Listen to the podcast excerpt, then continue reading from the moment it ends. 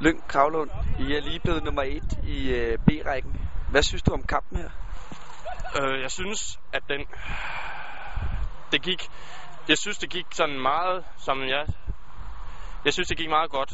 Øhm, vi spillede en god kamp, og vi...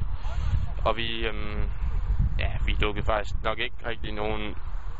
De andre lukkede, vi fik faktisk ikke engang lukket nogen, rigtig nogen mål ind. De lukkede ikke engang nogen mål ind ned i den anden ende. Så jeg synes, vi havde fortjent, fortjent at vinde den kamp her, og jeg synes, at det var meget... Det var en, det var en god, det var en god sejr. Det var fint. Hvad synes, I, eller hvad synes du om jeres spil i turneringen her, øh, den her weekend her? Spillet?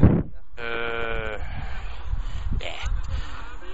Altså, jeg vil sige, at det er gået sådan midt imellem. Øh, det, altså, vi spillede også sådan meget godt i nogle områder. Øh, øh, ja. Hvad synes du, der har været det bedste ved stævnet? Stævnet? Øh, jeg tror, det er stævnet der. Ja, det var i hvert fald at score. Det var i hvert fald at score et mål. Og score en kasse her i finalen. Og, og, også score to gange mod Monaco.